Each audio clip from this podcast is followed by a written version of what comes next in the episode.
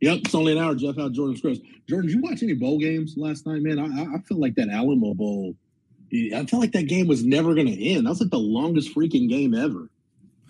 Yeah, I uh, I watched like the first few minutes of half, and I'm like, it's like 10:30. I'm not. I want to go to bed. Um, but I was. It's funny. I actually did end up staying up on my phone past the end of the game, and I was paying attention to it, like the stats and game gamecast or whatever. But I wasn't mm-hmm. actually actually watching the broadcast. Um, interesting to see a lot of people. There's a lot of people's. Uh, well, in this job, whenever you covered these kids since their freshman year, sometimes for most of them, mm-hmm. multiple years, um, you have your own opinion that you feel pretty good about, and so right. it's interesting to see other you know, fans' opinions on Twitter. And I'm bringing this up to talk about Jackson Arnold. I figured like, you were, yeah. Figured that's where you were going. yeah, like uh I know he's OU starting quarterback, but I mean, like, man, he he was awesome in high school. Um, he kind of looked like what I expected his first start to look like.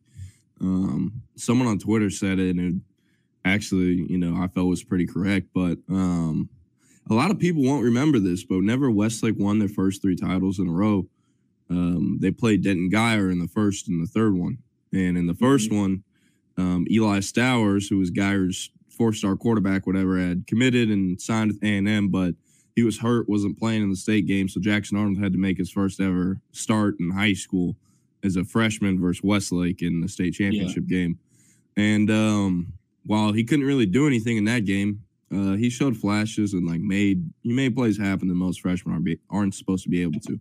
Um, and it felt very reminiscent last night that we were kind of seeing a replay of that four years later, um, where it seemed he was kind of just outmatched at times. Um, and then it was, moving, you know, he was moving fast for him. You know, you could yeah. tell. Yeah, he, he, made he made some plays. He showed some flashes. He obviously turned the ball over a lot. Um, what I expected. I still think he's really, really good, and I still think you know two years from now he can be a first rounder. Um, but but yeah, I mean, he was our number one player in Texas for a reason coming out, and that 2023 class was is loaded an in-state class. You'll see. Um, yeah, and that that's kind of just how good he was. Um, mm-hmm. So I'll tell you this, man. I, I like you know OU's running back room with Walker and especially Gavin Sawchuk. Like they're they're probably a little bit better than I think maybe I initially gave them credit for at running back. Their receiver group is, is interesting though because they've got some decent pieces, but they don't seem to fit well as a unit, if that makes any sense, right? Like you've got, you know, Nick Anderson's a talented kid, but he's, you know, your six three vertical guy. Uh, Jalil Farooq isn't going to run away from anybody, but he's a guy that you can throw a tunnel screen to on third and four and, and let him work through the wash. Uh, Brenen Thompson had a touchdown catch last night. So they, it's not that they lack talent, but I don't know, Jordan, help me out because I like, I don't think OU's void of talent at receiver. It's just when I look at that group, man, the the the pieces just don't fit like on paper like you think they probably should. It just seems like there's something missing. Yeah, um, I like Nick Anderson a lot, and I, I thought it was interesting seeing people's takes on him from last night. And it's like, wow, he's. I saw some people basically just acting like, you know, wow, why don't we get him the ball more? He's good. And it's like, dude, he was the best route runner. He, he was the best route runner in his class in the state of Texas. What a con- was, what a concept. And was, you know, one of, if not, like th- this is Nick Harrison I's take. So he was a Katy kid. Um, if y'all don't know, Katy High runs the ball and you know, I, I don't mind saying on air. I strongly dislike Katy High. Mostly has to do with their fans, just their fans. I'll say this about Nick Anderson though. So before you continue. Yeah. Nick, Nick, Anderson, I think it was his senior year when they mm-hmm. played mm-hmm. Westlake and got destroyed by Westlake at, at McLane Stadium. Was the only dude that looked like he belonged on the field with Jaden Greathouse and Keaton Kubecka and, and the skilled guys Westlake had. Well, he he had already graduated by then. He was a 2021 kid, I believe. He's my class. I'm pretty sure. I, I'm I'm. Was he 2022? No, he was. He played in that game. I know he did. I was at that game. I don't. Hold up. I'm double checking this. Yeah, he was in that game, Jordan. Um, No, he he was a class of 2022. You're right. You're right. Yeah. Yeah. he was the only the Hmm. only dude from Katy that looked like he had any business being on the field with, with that Yeah. Wesleyan team. Yeah, and we always Nick and I are always higher on him than 24 7 was. Um, when we felt he was literally the best route runner kind of in his class outside Mhm. of like Evan Stewart.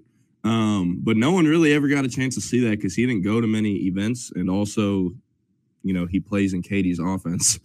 So I, we that's feel a like hell of a reference in the chat, by the way. Hell of a reference. Thank you, sir. Yeah, it is. It is. Um, so I like Nick Anderson. Farooq, I don't know. He's out of eligibility. Am I wrong? I know Drake Stoops has to be. He has to be. Drake Stoops is done. I, I know that.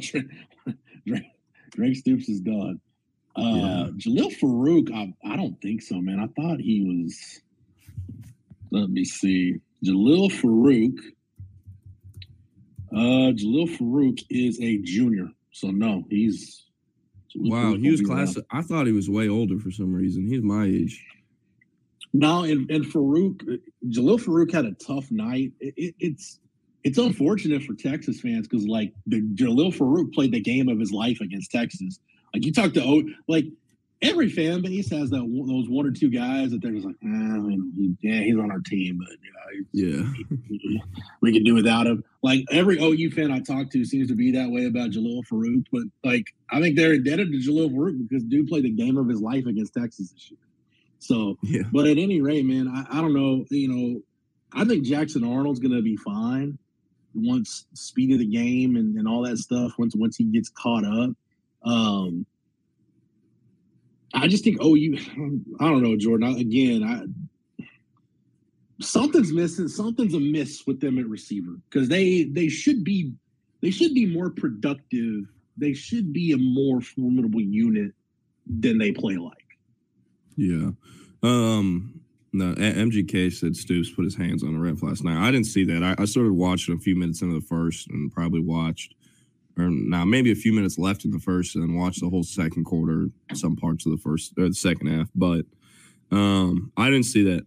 Uh, I think one thing we got to realize is that you know I, I hate giving this is this excuse for Oklahoma, but um, I'm sure they're dealing with some guys sitting out at some point. I don't know if that affects the receivers. Um, I think for the, uh, I think Deion Burks is definitely going to have a starting job there next year. Yeah, he's a Um, walk-in starter for sure. I'm inter- I'm really, really, really interested to see when uh, Jaquaize Pettaway is going to kind of break out for Oklahoma. Um, Was he hurt this year? Uh, I don't believe so. I believe he. I don't, I uh, don't remember. I don't remember hearing anything about him being hurt. I just it just didn't seem like he was in the mix. I, I wondered too, like, um, they've got a good receivers coach, man, in Emmett Jones. So I, I know, and, and and and you look at the places Emmett's been, whether it's been Tech or Kansas.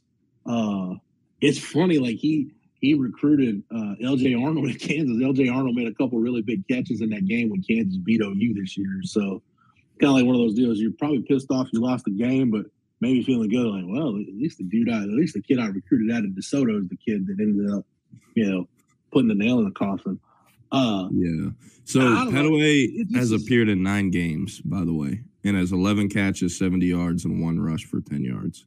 Um, I liked him a lot coming out of high school. Um, it was kind of weird. It seemed like Texas was really in it with Marion going into the spring, and then he took an official visit to Oklahoma before he took his OV to, to Texas. And um, Marvin Mims, who Oklahoma had kind of recruited him to fill his shoes whenever because he was leaving. mhm.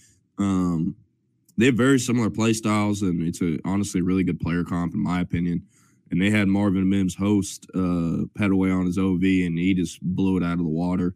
So next week when he came on campus and he was a part of the OV weekend with you know Arch Manning and all the other guys that I think were that that late that late June official visit weekend, and he just he didn't feel like um, he was getting as much attention. I know y'all are probably griping or whatever at that, but that is a big part of the recruiting process. All humans crave attention. Um, and also another thing too, he liked how the Oklahoma campus wasn't really in a city and how it was more of a college campus type vibe instead of Austin, where it's in a big city and the campus is a lot bigger, like size wise and stuff like that. Um, Am I misremembering? It was Pettaway, a Langham Creek kid. He is. He is, and he's he's also. And I, I really, I re- I'm really pulling for him how he can be successful. He uh during his recruitment process, he wasn't able to take very many visits because he was working like 30, 40 hour weeks on top of school to help support his family. so, man. absolutely awesome kid. You always pull for kids like that in that situation. And, um, yeah, I'm I'm excited to see. You know, the it's really interesting. I my dad kept bringing it up how like Jackson Arnold needs to be looked at as Oklahoma's version of Arch Manning or whatever. I'm like, that is true. Um, you know, they're both the 2023 quarterback takes, but also like, you know, you could compare Johntay to Jaquaize is like the wide receiver one takes from each one and seeing how those guys pan out, stuff like that. Um, Jackson Arnold, it's weird to think about. Like Jackson Arnold, in this run of quarterbacks Oklahoma's had, the only quote unquote homegrown guys they've had that they actually like the staff recruited them as high school players and they started. It's like you had that run where I mean it was still like Sam Bradford to Landry Jones to Trevor Knight, and then since Baker Mayfield in 15, like it's been land it's been Spencer Sanders or Spencer Sanders, Spencer Rattler, and then Jackson Arnold. Like everybody else has been a portal quarterback that they've had come through there. It's really weird how how that's worked. So Hey, General Booty was JUCO. General Booty he went JUCO, baby. Even Dave, even Davis Beville was a portal quarterback. Yeah, coming from Pitt. So yeah, I didn't even I, know that till I saw he entered the portal, and I was like, "Damn, Rip Bozo." All I remember is this guy, this being god awful versus Texas in 2022. And uh, I go to look him up because I'm like, where'd he come from? And I was like, oh, whoa, he was at Pitt. I didn't know that. I thought he was I, to be honest, with how he played in 2022, I fully uh, like thought he was a walk on who had been around for so long. Like they gave him a scholarship because it's like, okay, yeah, you've earned this. You've been here like four years. I thought that's the type of player he was. I didn't know he was a scholarship guy who, who was a scholarship guy even at another program, and then transferred mm-hmm. and was able to keep his scholarship at a school like like Oklahoma. So, um, very interested by Beville and to see where uh, where he's going to land. Who who's going to want him? Yeah, I, I, would imagine Davis Beville's probably done at this point with football. Um, but yeah, it's just, it's just an interesting spot for for OU to be in, um, having a homegrown quarterback going into the SEC. Uh, it, I don't know. I don't want to spend more time talking about Oklahoma than we have, but I, mm-hmm. I do wonder, like, part of me wonders. And maybe Brent Venables is a completely different guy than I'm envisioning him to be. I just, I see him in my impression of Brent Venables is just kind of a, uh, got a little bit of the red ass, and I just wonder like coaches coaches that coach with that kind of edge, Jordan, in this era where you're talking about NIL and the portal and player empowerment, like at some point, like you got to balance it out. Does Brent Venables can Brent Venables strike that same kind of balance like Sark has struck? I think. I think so. I don't think people, you know, unless you go to practice or you're really around the team at any point, you don't get to see the the intense Steve Sarkisian. You know, it, and, and, it's not unless fake. your media and the availability is winded down. It's not. It's not fake at all. I mean, it's genuine Sark when he's you know smiling and kind of you know working the room and everything else. But it's also genuine, man. When it's time to work, you know, I, will be on Jordan's alluding to it, and I'm sure people post about it on Twitter. And for the record, I I I laughed, I chuckled at the whole thing. Um, I I don't, I still don't, I'm still not 100 percent clear on what happened. Whether we were supposed to go in earlier because there was a there was an open practice window yesterday. This wasn't like a think Texas set up. This is like the college football playoff and the the Sugar Bowl set this up to where you get practice availability and cameras go in for like 15 minutes and get B roll for newscasts. Basically what it, what the what that's for. And I think people, you know, by the way, I, I did post some stuff on on Twitter yesterday. Be having to use Twitter as a means of communication reminds me of just how much I hate that app and most of the people that occupy space on it. It's just it's it's infuriating. But I digress. Now, what Jordan's alluding to, so I don't know if we were supposed to get it earlier and we were over our time, or it was just a period where Sark didn't want something shown. But I'm at the opposite end of the field inside the Superdome for practice yesterday, and all I, I just hear screaming at the other end.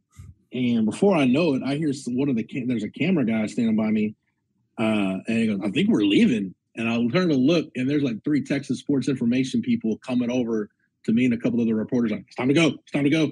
Well, the person I heard screaming was uh the person I heard screaming was Sark, Basically, dropping some expletives, telling people that it was time for anybody that didn't need to be there to, to get out of practice.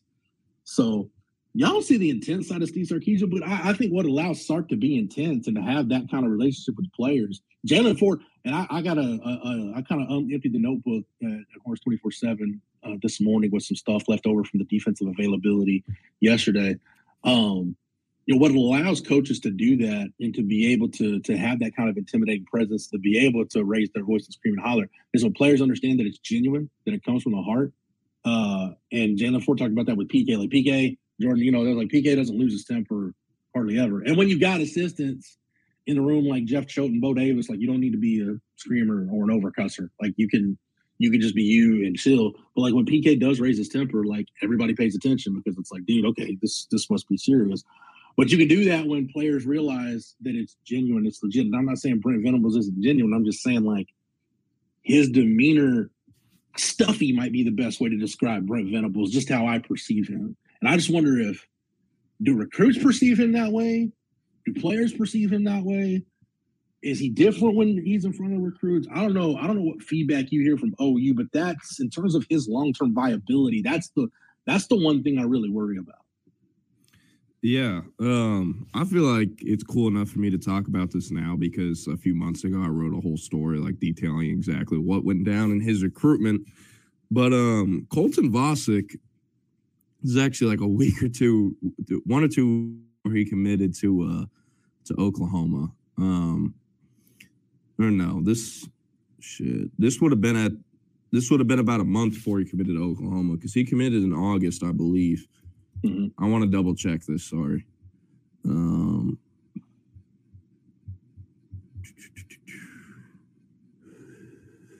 yeah, he committed to OU August 1st. So okay. at the end of June is the annual state seven on seven tournament in College Station. I just remembered because I was in my hotel room and I was on the phone with Vasek for, I don't know, probably about an hour. Um, he was down on the coast for some family vacation and I was kind of just catching up about his recruitment. Um, you know, I wasn't interviewing him like we were just, you know, close friends. We're both from the same area. And I'd known Vasek since, you know, he was like under six one and kind of saw him grow into this great player he is today and all that. But uh he told me about a month, month and a half before he committed to Oklahoma. Like he was like, I can't really ever see myself playing for those coaches. I was like, What do you mean? And he's like, like this is the recruiting process right now. Like I understand right now like my ass is supposed to be getting kissed and I'm supposed to be getting courted and all this stuff. Like I know it's how the recruiting world works. But like in talking with these guys, they're kind of like assholes right now. And if they're supposed to be kissing my ass right now, how's it gonna be when I get there to Oklahoma and they have to coach me? Like he basically yeah. he he said those words, not verbatim, but he did say that. And I was like, oh, I don't know. So that's why I was so surprised when I found out he was going to Oklahoma I texted him and I was like, "Hey, I heard about OU. Like, congrats, whatever. You know what happened." And he he didn't really want to talk about much right then. He just wanted to find out how I found out, and I was like, "It's yeah. kind of my job." Um, yeah. But um, but yeah, and he ended up committing to Oklahoma a month and a half later. So maybe they uh, maybe they got him with the Soul Mission. Um, I know they they hit kids over the head with that. The Soul Mission is like you know, as corny as it sounds, that's kind of exactly how corny it is. um, the guys will get like suits and it's like the same type of energy as like Baylor's person over player stuff. It's like the same thing. Yeah. It's just branded Venables, differently. Venables, uh, Venables uh, operates his program, and it's no, it's not a shock considering how long he's been around the guy, but operates his program a lot like Dabo does at Clemson By the way, Clemson's playing Kentucky right now.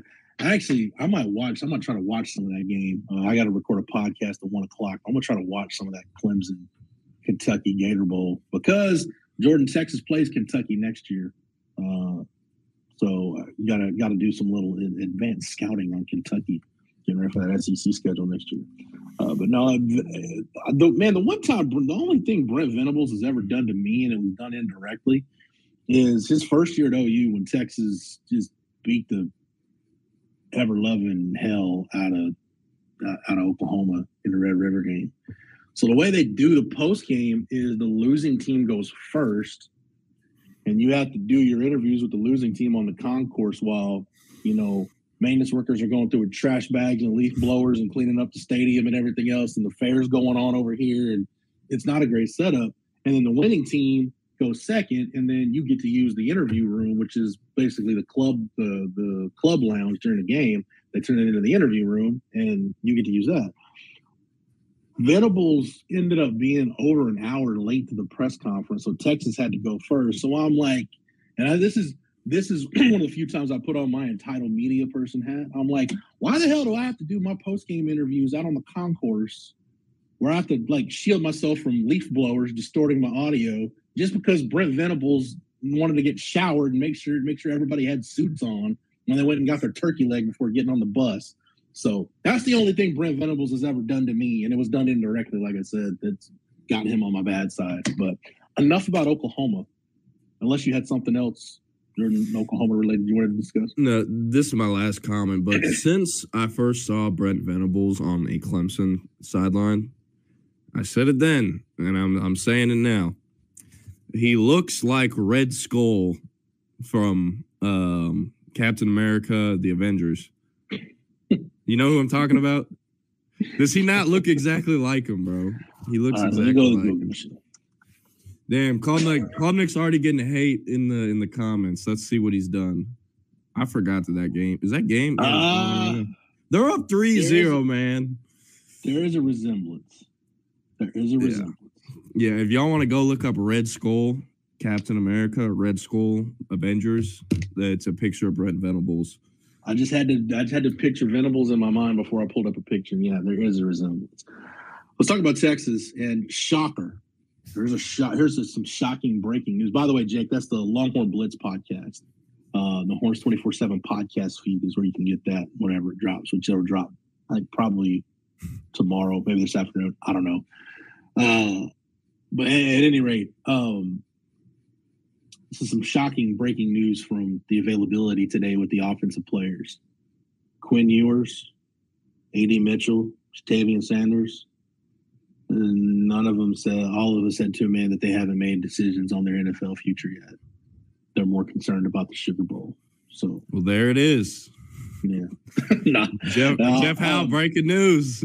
No, it was it was good. Uh, one thing though, to go back to something we talked about yesterday, and it always makes me feel, you know, like I'm like I'm on the right path with my job when something that I talk about uh, and then you ask the player about it, and it turns out to be that you were on the right path. That kind of makes you feel good, like, oh man, I, I, I did pat on the back. I did something good for once. That happens every now and then to me. Blind squirrel finds a nut every now and then. But I was asking Quinn about. He brought it up, just his growth, his maturation, being able to take what the defense gives them, not forcing the ball down the field, understanding, basically being more in tune with Sark's offense has helped him understand when to check the ball down. The checking the ball down isn't like admitting defeat. It's actually a good play. And I asked him like, when did that? I felt like that started for him in the bowl game last year, and he said, you know, it, it really clicked for him in bowl prep. Is really when it clicked for him that you know what, when guys can get yards after the catch, and you can get the ball to to an Xavier Worthy or a Jonathan Brooks or even a, a, a Ja'Tavion Sanders in space and let them go work there are more than one ways. Not all explosive plays are created equal. Yes, you can get the big 40 plus yard shot down the field, but if you throw X a screen and he rips it off for 20 yards and you know 22 that's after the catch, it's the same thing. You're still getting explosive plays. So I think Quinn, uh, it was nice to hear him talk about just how he's evolved, and we talked about it yesterday, Jordan.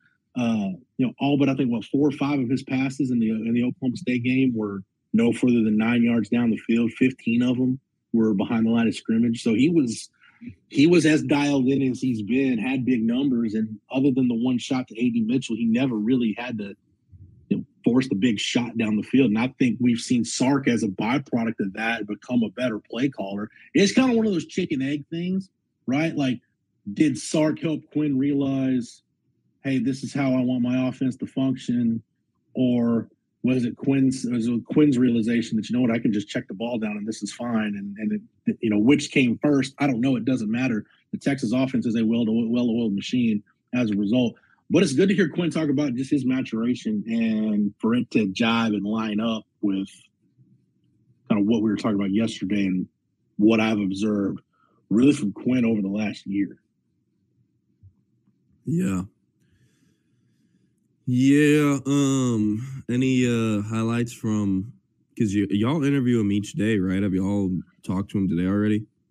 Uh, yeah, yeah. So that was this morning. Yeah. So we got offensive players this morning. It was Quinn, uh, Ja'Tavion Sanders. The, the, only guys I didn't talk to, I didn't talk to Xavier Worthy or AD Mitchell, uh, and Christian Jones was available.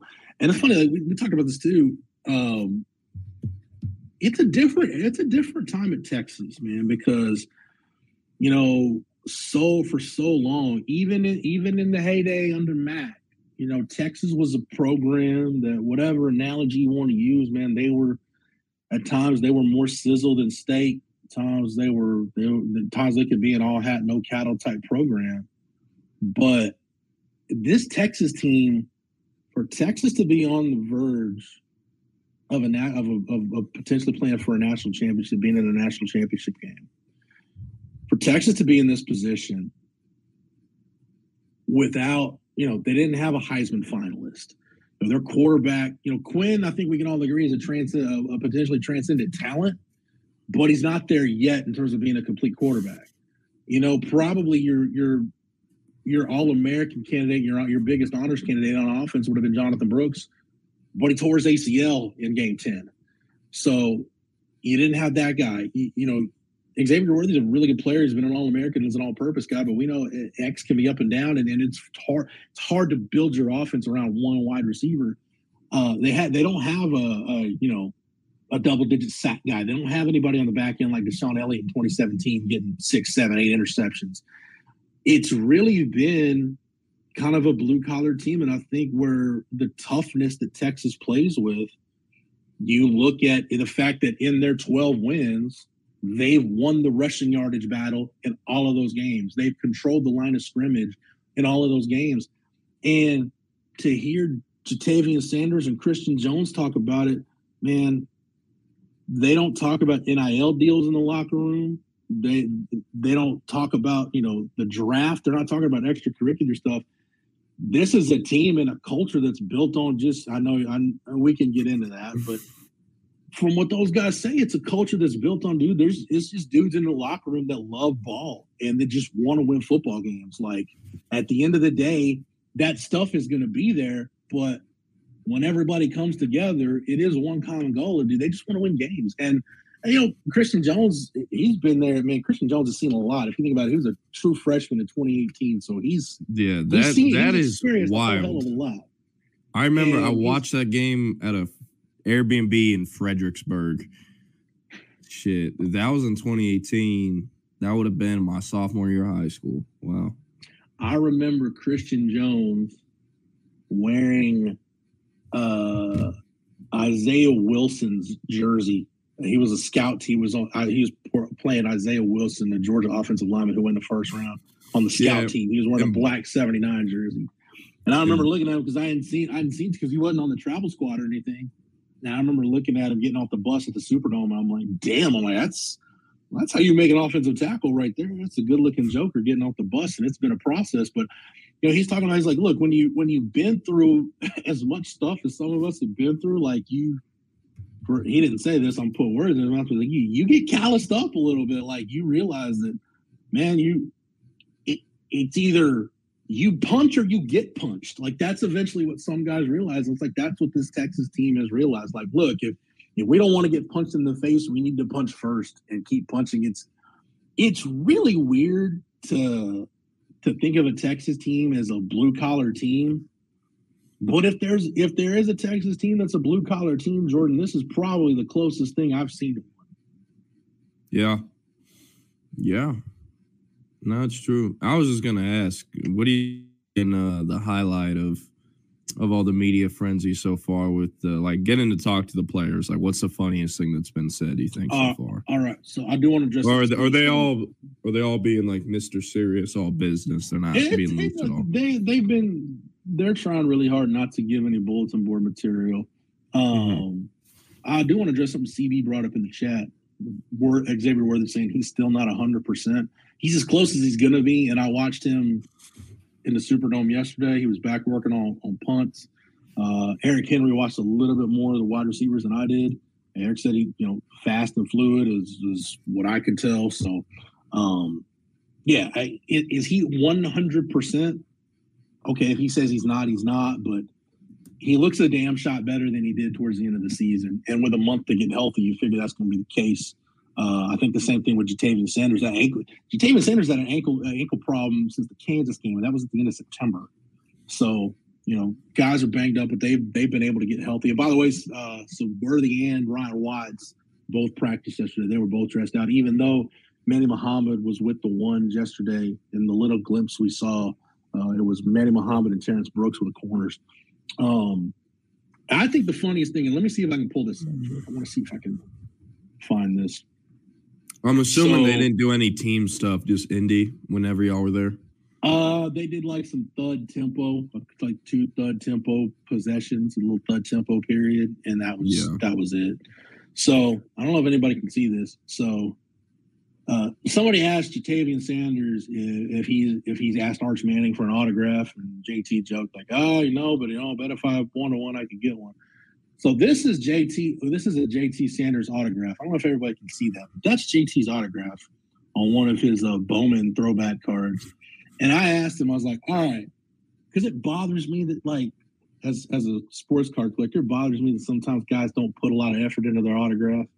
And I asked JT, I said, all right, Sign like a said it's- thousand things at once. I said, is that is that a byproduct of you just signing way too many cards and way too many stickers? Or do you really need to sit down and work on your autograph? And he said, No, man. And I actually, there are examples of his autograph. It's a nice flowing signature, but he said, At that point, my hand was cramping. So, like, I just started putting JS on everything. I was like, Okay, so you got hand cramps, so you're shorthanded. So I thought that was a good answer. Somebody, somebody asked Barryn Sorrell yesterday, Jordan, uh, if Texas is ready for the SEC. And like Sorrell had the same kind of thought I did. I'm like, okay, I guess if you go to Tuscaloosa and beat Alabama and you're sitting here in the CFP, I don't know what, I don't know what other evidence you need. But okay, yeah, Texas is like, I don't know. It, I guess somebody felt the need to ask that question and really needed an answer. So Barris Rose from Louisiana, so I think it had something to do with being in SEC country and is Texas ready for the SEC. But I, I think I think we've seen Texas as I don't know. And then the, and then the follow up was what kind of statement can Texas make? I'm like, is there a bigger friggin' statement you can make than being in the playoff other than winning a national championship? So Yeah. I I don't know, man. It was that was one that was I was like, oh, okay. I did mention that in the notebook just because it was like, yeah, this really this really got asked. This was a real question that got asked. Yeah, we go Barryn. Um, Did uh I don't know if anybody in the chat wants to chime in. Was there any was there any social media chatter from reporters yesterday about about uh practice the practice window ending abruptly yesterday? I I didn't look, but I don't know if anyone was. I didn't look either, but like there were some people that were like, man, that was like I don't know. There was a few people on that bus going back to the media hotel that were a little traumatized. And, And you look like, to him like the James Franco meme, and you're like, first time. yeah, Yeah. I was like, and it, dude, I, it trust me, man. You gotta, you gotta not you can't take that stuff personally. Oh, yeah, you know yeah, yeah. I don't take it personally. Uh, someone's just like, man, the the Sark, Sark has Sark ever done that before? I'm like, that's like a Thursday during spring ball for us. So yeah, it's Yeah. not stuff. That's nothing. I was, well, welcome to the Texas beat. I, I love it, man. It's good. It's good stuff. So, um, yeah. no, Jake, I'll say this. It was uh it was not a local reporter. It was not a local reporter. I, the person that asked that question, I think it was a Louisiana, New Orleans based reporter, Louisiana based reporter. Never seen that person before. So but it was the same person. Remember, I said yesterday was somebody that was trying to bait T'Vondre Sweat into giving bulletin board material kept pressing him. That was the same the same person that asked Barryn Sorelli SEC questions, the same person that was trying to get T'Vondre Sweat to say something about Washington's offensive line. Interesting. Can you tell me who it is once we get off air? No, I, I- that's the thing. I don't I don't know who it is. I didn't see. Uh, I feel, Oh, I oh, feel like I feel like Wesley Snipes was Willie Mays Hayes in Major League. I don't know. He wasn't wearing a name tag. I didn't catch. I didn't catch the dude's name, but I'm. He, he's either a, a UW writer or somebody based in the southeast or New Orleans because I've never seen the dude before. So Yeah. Um, I saw JD Hack. pretty, it was Jake. I can confirm it was not Sergio Dip. I can confirm that. I saw JD Hack's comment that Westlake's the only high school in history to have two NFL Super Bowl MVPs. I do know that. Um, but don't believe they have as many first round picks as like Travis does, or as many Heisman winners. Damn, my voice is still cracking. I'm still getting my voice back from from losing it at uh, at the state games. It's been rough. Um, yeah, Lake Travis, they got a Heisman winner, the first overall pick, say the Lake 10th Travis. overall pick. That that scoreboard is one to zero. So let's Hmm. not let's not act let's not act like uh Lake Travis is crapping out Heisman winners. No disrespect to Coach Carter. Okay, the Super Bowl there. MVP score is two to zero. Like it's not that big of a difference. Um, you also had the number eight overall pick in, in baseball, MLB, Brett Baty, a few years ago as well. So, and we had uh Todd Reese. We for every year from like 2005 until um, I mean, really until I mean, it's still going on. It's the streak is still active. The streak used to be Power Five quarterbacks, and until Michigan State and Bo Edmondson went separate ways, um, that was going to continue until next year or through this year. Uh, but Bo Edmondson ended up signing with UNLV. Brennan Marion went and got his quarterback through through Edmondson. I like Travis. Um, so now the streak is every single FBS uh, or every single starting quarterback like Travis since I think 2005 it was has gone FBS. Um, so pretty uh, interesting stuff. Um, I was just I was just looking at uh Hudson Card's year at Purdue. That wasn't a uh, he didn't have a terrible year at Purdue this year. Oh, 20 2,400 yards, 15 touchdowns, eight interceptions. how many years left does he have? So he should have he should have two. So 2024, he'll be a redshirt senior, and then he'll have his COVID year if he wants to use it. So he's got two. Yeah. Uh, sorry, I'm trying to find this tweet because I made this graphic way back in the day. Damn, I really can't find this. We need a Price's Right horn for whenever stuff like this happens. Yeah, whatever. I'll, I'll stop looking. Um, sad, sad trombone for Jordan being unable to find his graphic. Oh yeah, yeah. No, they did give him. His Super Bowl MVPs are more important, but um, you know, Lake Travis busted that ass for about ten years in a row. So we'll we'll take it how we take it. And they, I hey, didn't, you know, you know, hey, I just remembered something. Okay, go ahead. Sorry. Sam Ehlinger never beat Lake Travis. Drew Brees, I think, beat Lake Travis maybe once if he did. Um, Uh, Lake and I don't think- Westlake. I don't think would have played each other at that point. Oh yeah, no, you're right. You're right. You're right. You're right. My bad. Nick Foles, though, I don't believe Nick Foles has a win versus Lake Travis. I'm pretty sure Garrett Gilbert won all those games because were they not? They were together. At that, No, point. that would have been. Well, they didn't line up. I don't think so. Okay. Unless I'm trying to think. What class Would was that have Foles? been? You know what? He, he was class of 2007, so they would have competed Garrett's- against each other. So Garrett's sophomore year. I think you'd have to go back and look. I want to say Garrett's sophomore year. They they played. yeah, I think yeah, for some reason that sounds right in my head. yeah, yeah. Um, I don't know, but hey, the the all time record, Lake Travis wins. Westlake's had that. Uh, By the way, Jordan, you care, you lately, care if I eat? You care if I eat during the show? I'm, I'm, I don't, like, but- chewing, so. I mean, we got 12 minutes. If we do want to wait, Dude, I'm hungry, like- hey, hey, you're all gotta- good. On, I This is joint. understand. I got I this uh, banana walnut thingy from Starbucks downstairs. That was breakfast. Hey, Um, okay, what? Five bucks? Yeah, dude, I had two and two of them deals. It was ten. It was ten bucks. Jake, I actually had a good roast beef debris po' boy last night. It was it was on point from Joey K's. Um, one thing, Jordan, I didn't want to mention though, that was you, you were asking for like funny anecdotes and stuff from the press conferences.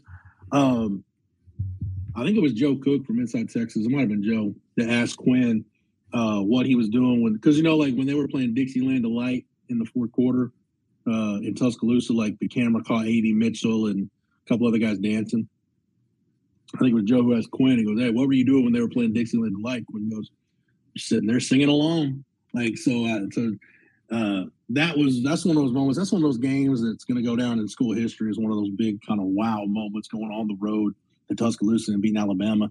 And apparently, I don't I don't know this, but apparently Sark played made it a point to play Dixieland Delight on the speakers on the practice field that whole week leading up to the game. So it's not a shock that some guys were singing along and knew the words because they've been hearing that damn song all week.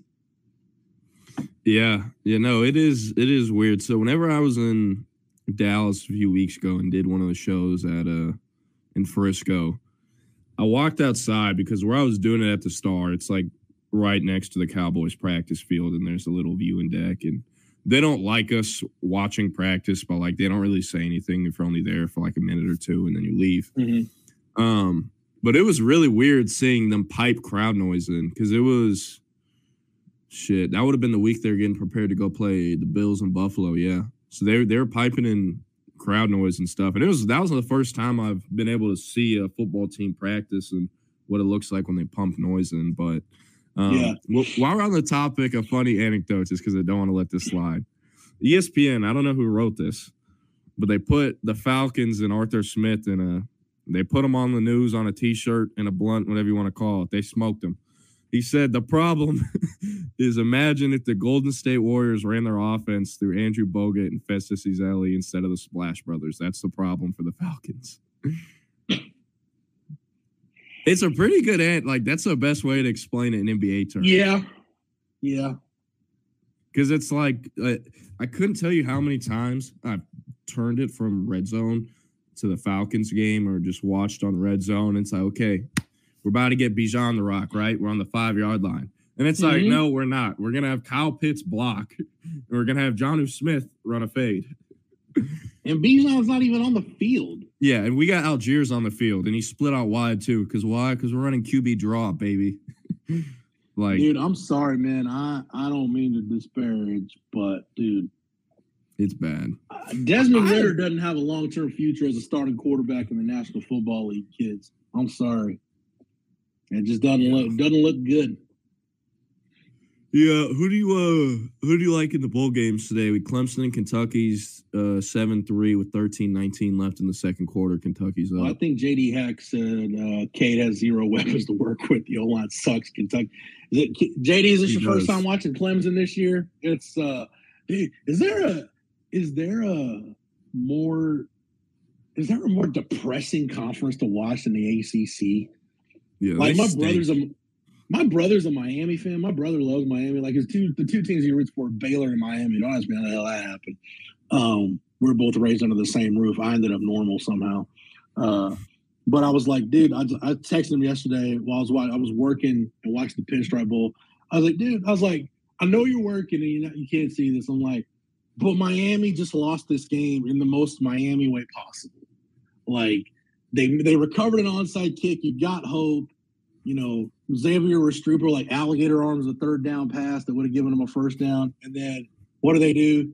They throw the ball to him like three yards short of the sticks and he can't make the first down. Ball game's over. Like, dude, that that's like Miami football under Mario Cristobal in a nutshell. And I'm like, man, is Mario Cristobal uh like is he just a, a stubborn meathead or an idiot? My brother was like, yes. Yes.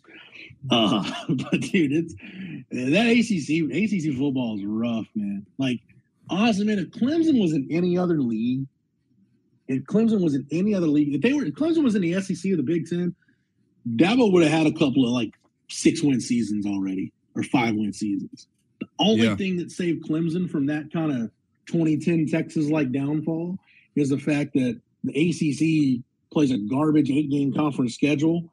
And other than Florida State and maybe one or two other schools like an NC State or somebody, like it's it, it's garbage competition for the most part. Yeah. Somehow, Miami somehow they did. And uh we all know why. Um I, I don't know with with Miami and Cristobal, dude, because like people on Twitter, like uh, we, you know, we live in a microwave society where everyone wants to see a finished product right away, and everybody can't wait to get their hot take out and their opinion and stuff like that. Yeah, but dude, the people on Twitter who are saying like, if you're a recruit and can go anywhere, and the pay anywhere is going to be kind of in the same ballpark, you're out of your goddamn mind to go to Miami. you're out of your because you yeah. literally have a head football coach who lost a game this year because he wouldn't need the ball. You know what I mean? And because like, Mario, Mario like, Cristobal, for some reason, hates the victory formation. Yeah, was, you know what? You know what's funny about that too? So Eric Henry, our coworker, Eric's a UCF alum and went to the mm-hmm. Gasparilla Bowl, and of course Georgia Tech beats UCF, and I'm like, you know what's funny? I said if Mario Cristobal didn't, for some unknown reason, just loathe the victory formation, I'm like Georgia Tech's not even in this game. They're not even bowl eligible. Yeah. Yeah. Um Yeah, but Miami though, it's just like, man, I don't know. And like also you have like the worst home atmosphere time in the Power Five. Dude. And it's it's just like ugh, I don't know. I I've never liked the Miami colors either. I like the only draw I really see there is just the bags and the women, and that's it. Because you're not getting coached, you're not winning shit, and you're not playing in front of anyone either. Man, so and, and kids today, un, unless you're unless you've got family members that can tell you about the Miami Dynasty, those kids have yeah. never seen Miami be good.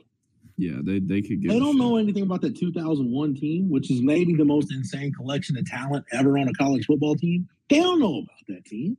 Yeah, they don't. They don't uh, know about you know the the Michael Irvins of the world and you know, Benny Blades and Jerome Brown. They don't know about any of those guys. Jimmy Johnson. They don't know about those guys. Nah, the only one they probably know about is Frank Gordon, just because old ass is still in Madden, or still was in Madden up until this past year.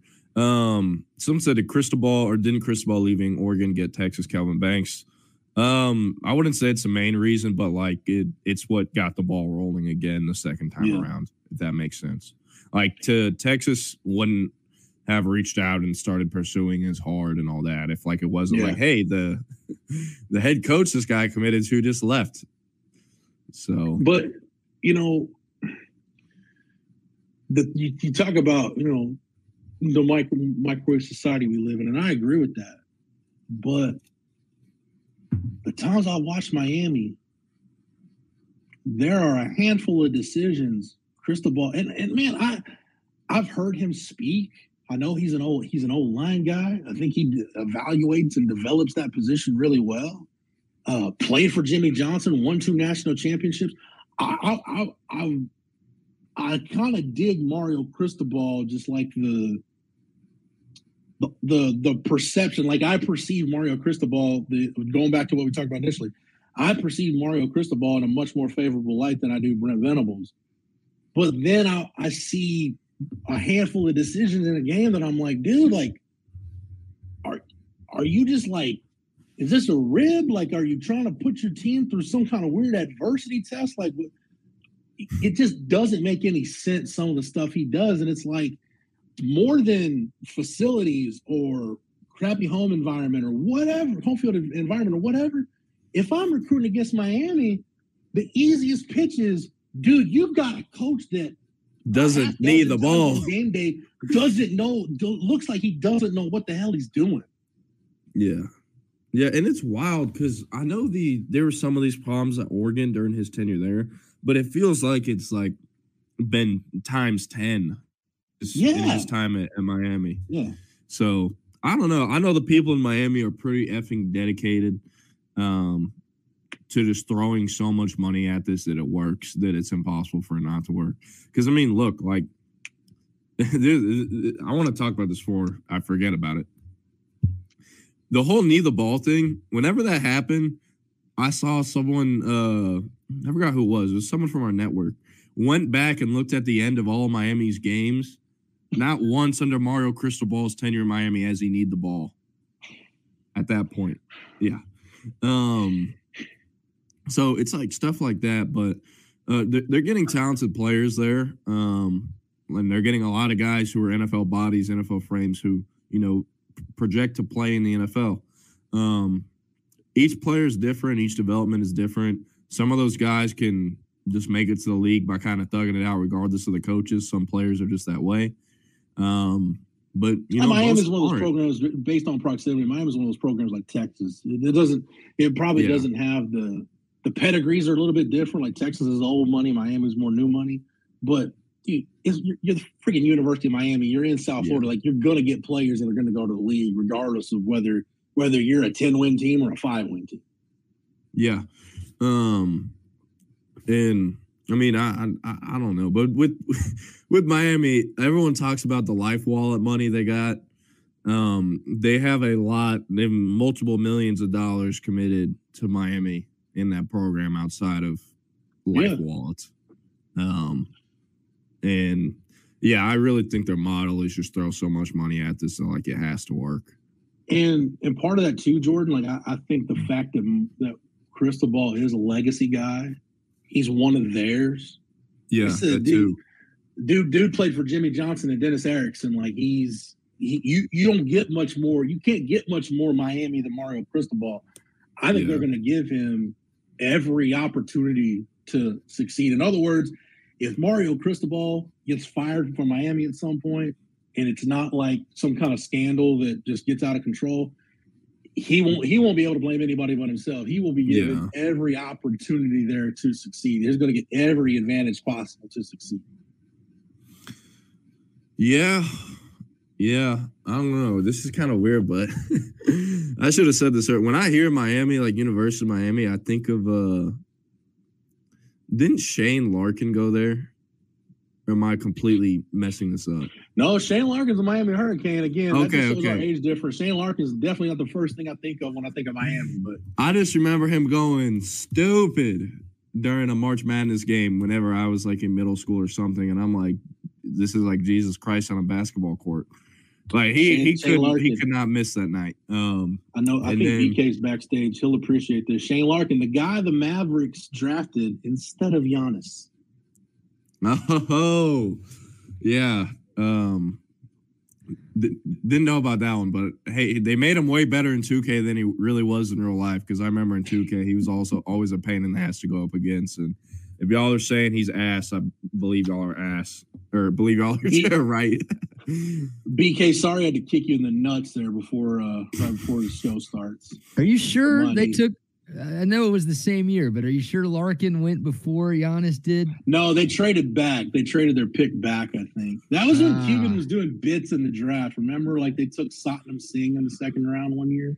Yeah, save the bids for Shark yeah. Tank, guy. We don't we don't need those here. Yeah. Hey, Jeff, you also got to realize though that with Miami and me saying Larkin is kind of what I think of. That Miami has never been like a, a top ten program in football like my whole life, not once.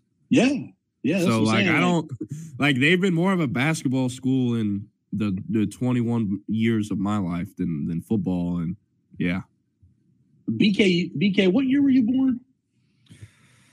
1994. Do you, do you have any recollection of when Miami was really good? A little bit, yeah. I mean, I remember the Yeah. uh, Ohio I know State. Trey does. the Ohio State national championship game is like one of the early college football memories that I have, and the questionable PI call Yeah. in the back of the end zone there. I sure as hell know more about Miami than Shane Larkin. My God, there's I, I did, there's like 500 other Miami athletes across other sports, including basketball, that I would name before Shane Larkin when talking about the U. Man, like- I don't know. It came to me. That's So, hilarious. was 17, 17 year old kids like don't don't give a rat's ass about Ken Dorsey and Andre Johnson. They don't Yeah. remember. they You only know, know. probably what Go ahead. this is a good segue. and This is kind of some Trey and BK stuff because I was mentioned. I was talking about this to somebody the other day. Uh, they might know Bryant McKinnie if they've ever gone and done a deep dive on Google about the Vikings love boat scandal. what? I don't even know what that is. Dude, why are y'all y'all y'all don't know about the Vikings love boat scandal back in No, like just the Cliff Notes 2006 or seven? What? No, give us the Cliff Notes version. Oh, dude, the, the Fred Smoot and I forget who the other player was rented a boat. The Vikings had a bye week, and there were like escorts and strippers that were paid to be on this boat, and there were orgies and dills and all kinds of Mhm. stuff floating around that boat. Uh, Bryant McKinnie's part in the Love Boat scandal was he put a uh, he put a, a woman up on a bar top and proceeded to take the southern route and told everybody the people that were in the room uh, that he was gonna i'm trying to remember the right terminology used that he was gonna plow through the okra patch and show them what that meant and he proceeded to do so Did you say the Oprah patch? okra patch I don't even understand Okra. why that gets the name the Oprah patch. i mean different strokes for different folks but you know Hmm. Yeah i think that needs to be a That's trade because it went BK from really- Is that because it went from really fat down there to really skinny in a matter of months? I guess I don't know, but there, that needs to be a Trey and BK investigates. There needs to be a deep dive done on the Vikings love boat scandal. It's a good off-season topic. Just curious to know why there were dill pickles floating around this this uh this love boat. I don't know, man. Uh, there's there's a tale of Fred Smoot. Uh, well, you know what? I'll just I'll just let you kids can look. You can kind of throw that one in the Google machine. This Have fun with that before the end of the workday. Yes. Yes. Um, real quick before I go, uh, content up in Horns 24 7 staff roundtable is posted. Uh, keys to victory for uh, the Sugar Bowl. Uh, I emptied the notebook on the defensive side. I got a story on Quinn Ewers coming today. So, uh, plenty of good Sugar Bowl content. How about a story about third leg Greg? Did that make the cut? See, that's another Jordan. You you should probably like that. Greg Olsen as part of the seventh floor crew should come to mind a lot quicker than Shane Larkin. Hmm. There's a murderer Greg- on that team too. Oh yeah. Is third leg Yeah. Greg? Does he have the reputation that one Big Nick Dick does?